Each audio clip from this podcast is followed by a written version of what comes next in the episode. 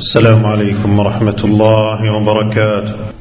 إن الحمد لله نحمده ونستعينه ونستغفره ونعوذ بالله من شرور أنفسنا وسيئات أعمالنا. من يهده الله فلا مضل له ومن يضلل فلا هادي له. وأشهد أن لا إله إلا الله وحده لا شريك له.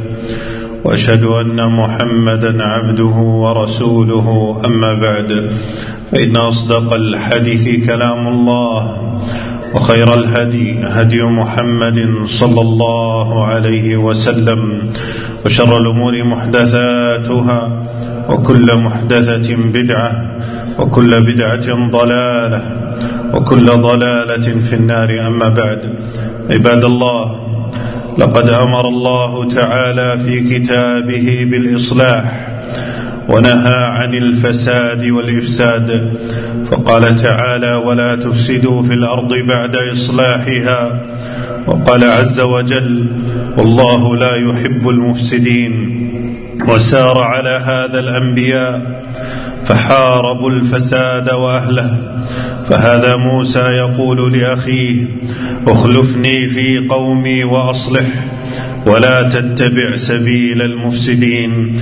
ويقول شعيب لقومه ولا تفسدوا في الأرض بعد إصلاحها.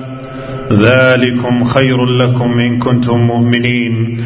فمحاربة الفساد بجميع صوره والأمر بالإصلاح من جميع وجوهه من الواجبات العظام على الولاة والرعية كل بحسبه وفق القواعد الشرعية والنصوص المرعية فالإصلاح لا يكون إلا بتحكيم كتاب الله تعالى والرجوع إلى سنة النبي صلى الله عليه وسلم في جميع الأمور.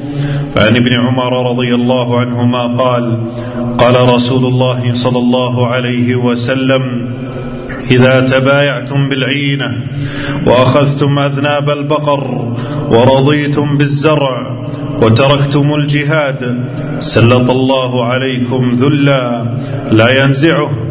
حتى ترجعوا إلى دينكم. عباد الله يغفل كثير ممن يدعو إلى أن محاربة الفساد العقائدي هو أهم الأمور وأولاها بالاعتناء. تجد شعاره وكثيرا ما يردد قول شعيب عليه السلام إن أريد إلا الإصلاح ما استطعت وما توفيقي إلا بالله.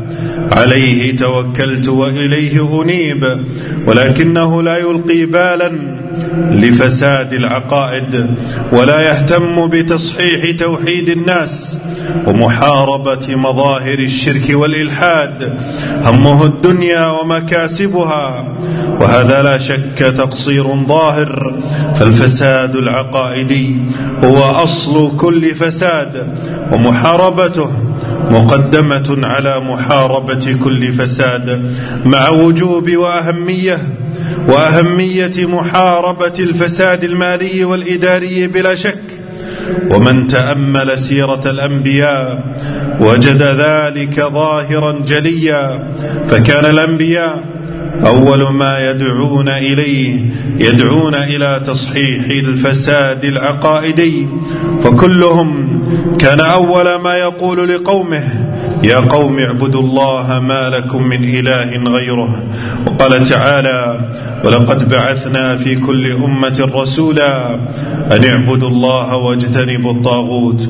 ورسولنا صلى الله عليه وسلم أول ما دعا قومه إلى إفراد الله بالعبادة قل إني أمرت أن أعبد الله مخلصا له الدين ولما أرسل معاذا إلى اليمن قال له فليكن أول ما تدعوهم إلى أن يوحدوا الله فالاهتمام بالتوحيد والدعوة إليه وتقديمه هو منهج الرسل الكرام.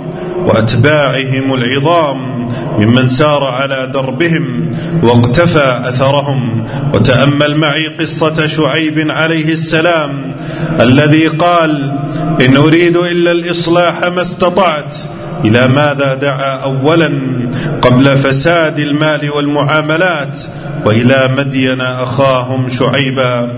قال يا قوم اعبدوا الله ما لكم من إله غيره ولا تنقصوا المكيال والميزان. إني أراكم بخير وإني أخاف عليكم عذاب يوم محيط. فانظر كيف حارب الفساد العقائدي أولا. وأمر بعبادة الله تعالى وحده ثم ثنى بمحاربة الفساد المالي. وهذا موسى سمى فرعون سمى فرعون وقومه بالمفسدين لما تركوا عبادة الله تعالى وكفروا بآيات الله. ثم بعثنا من بعدهم موسى بآياتنا إلى فرعون وملئه. فظلموا بها. فانظر كيف كان عاقبة المفسدين. عباد الله إن مظاهر فساد العقائد وصوره كثيرة جدا. فالدعوة إلى عبادة القبور والأضرحة والمشاهد والأولياء. والدعوة إلى الإلحاد والشرك المعاصر. والدعوة إلى تأويل صفات الله وتعطيلها. والدعوة إلى الغلو في الصالحين والدعوة إلى سب الصحابة والدعوة إلى البدع والمحدثات والسحر وانتشاره والتمائم والكهانة. فالشرك بالله تعالى في جميع صوره أكبره وأصغره. سواء كان شركا في الربوبية أو في الألوهية أو في أسماء الله تعالى وصفاته من أعظم الفساد في الأرض الذي يجب محاربته والوقوف ضده بالوسائل الشرعية ولاة ورعية. عباد الله يفهم بعض من يدعو إلى الإصلاح إلى أن سبيل الإصلاح الوحيد والأوحد. هو في حرب الولاة وإسقاط هيبتهم والخروج عليهم وملء قلوب الرعية عليهم بالمظاهرات والاعتصامات ونشر الشائعات والحقيقة أن هذا من أعظم الفساد وهؤلاء هم المفسدون حقا ولكن لا يشعرون وليسوا بمصلحين فلا يكون الإصلاح أبدا بما يخالف شرع الله عز وجل. كما قال الإمام مالك رحمه الله لن يصلح آخر هذه الأمة إلا ما أصلح أولها. أقول ما تسمعون وأستغفر الله العظيم لي ولكم من كل ذنب فاستغفروه إنه هو الغفور الرحيم. الحمد لله الصلاة والسلام على رسول الله. وعلى آله وصحبه ومن اتبع هداه أما بعد. عباد الله إن من أخطر الفساد ومن صور انتشاره خصوصا في هذه الأيام إعطاء الرشوة وقبولها وهذا مما ابتلينا به وابتلي به كثير ممن لا يخاف الله ولا يرجوه ولا أمانة له ولا كرامة. فالرشوة حرم الإسلام طلبها وبذلها وقبولها وجعلها من السحت الحرام ومن كبائر الذنوب والآثام وقد توعد رسول الله صلى الله عليه وسلم المتعاطي للرشوة والمتعامل بها بالطرد والإبعاد عن رحمة الله. فعن عبد الله بن عمرو رضي الله عنهما قال لعن رسول الله صلى الله عليه وسلم الراشي والمرتشي وسواء أكان الآخذ سواء كان الآخذ في وظيفة من الوظائف العامة أو الخاصة أو مرشحا يشتري الأصوات أو غير ذلك من الصور فكله رشوة وكله أكل للمال بالباطل وآكله متوعد بالنار. فعن كعب بن عجرة رضي الله عنه قال قال رسول الله صلى الله عليه وسلم إنه لا يربو لحم نبت من سحت إلا كانت النار أولى به.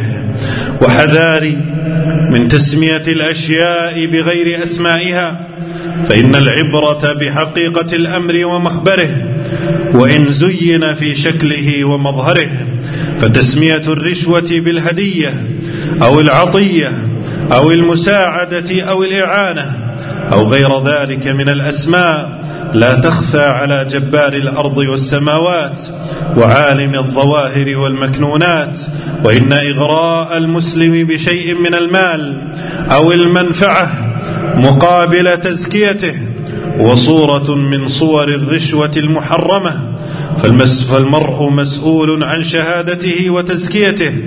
ستكتب شهادتهم ويسألون ووقفوهم إنهم مسؤولون. اللهم إنا نسألك العفو والعافية في الدنيا والآخرة. ربنا آتنا في الدنيا حسنة في الآخرة حسنة وقنا عذاب النار. اللهم اغفر للمؤمنين والمؤمنات والمسلمين والمسلمات الأحياء منهم والأموات. ربنا اغفر لنا ولوالدينا. ربنا اغفر لنا ولوالدينا. وصلى الله وسلم وبارك على نبينا محمد.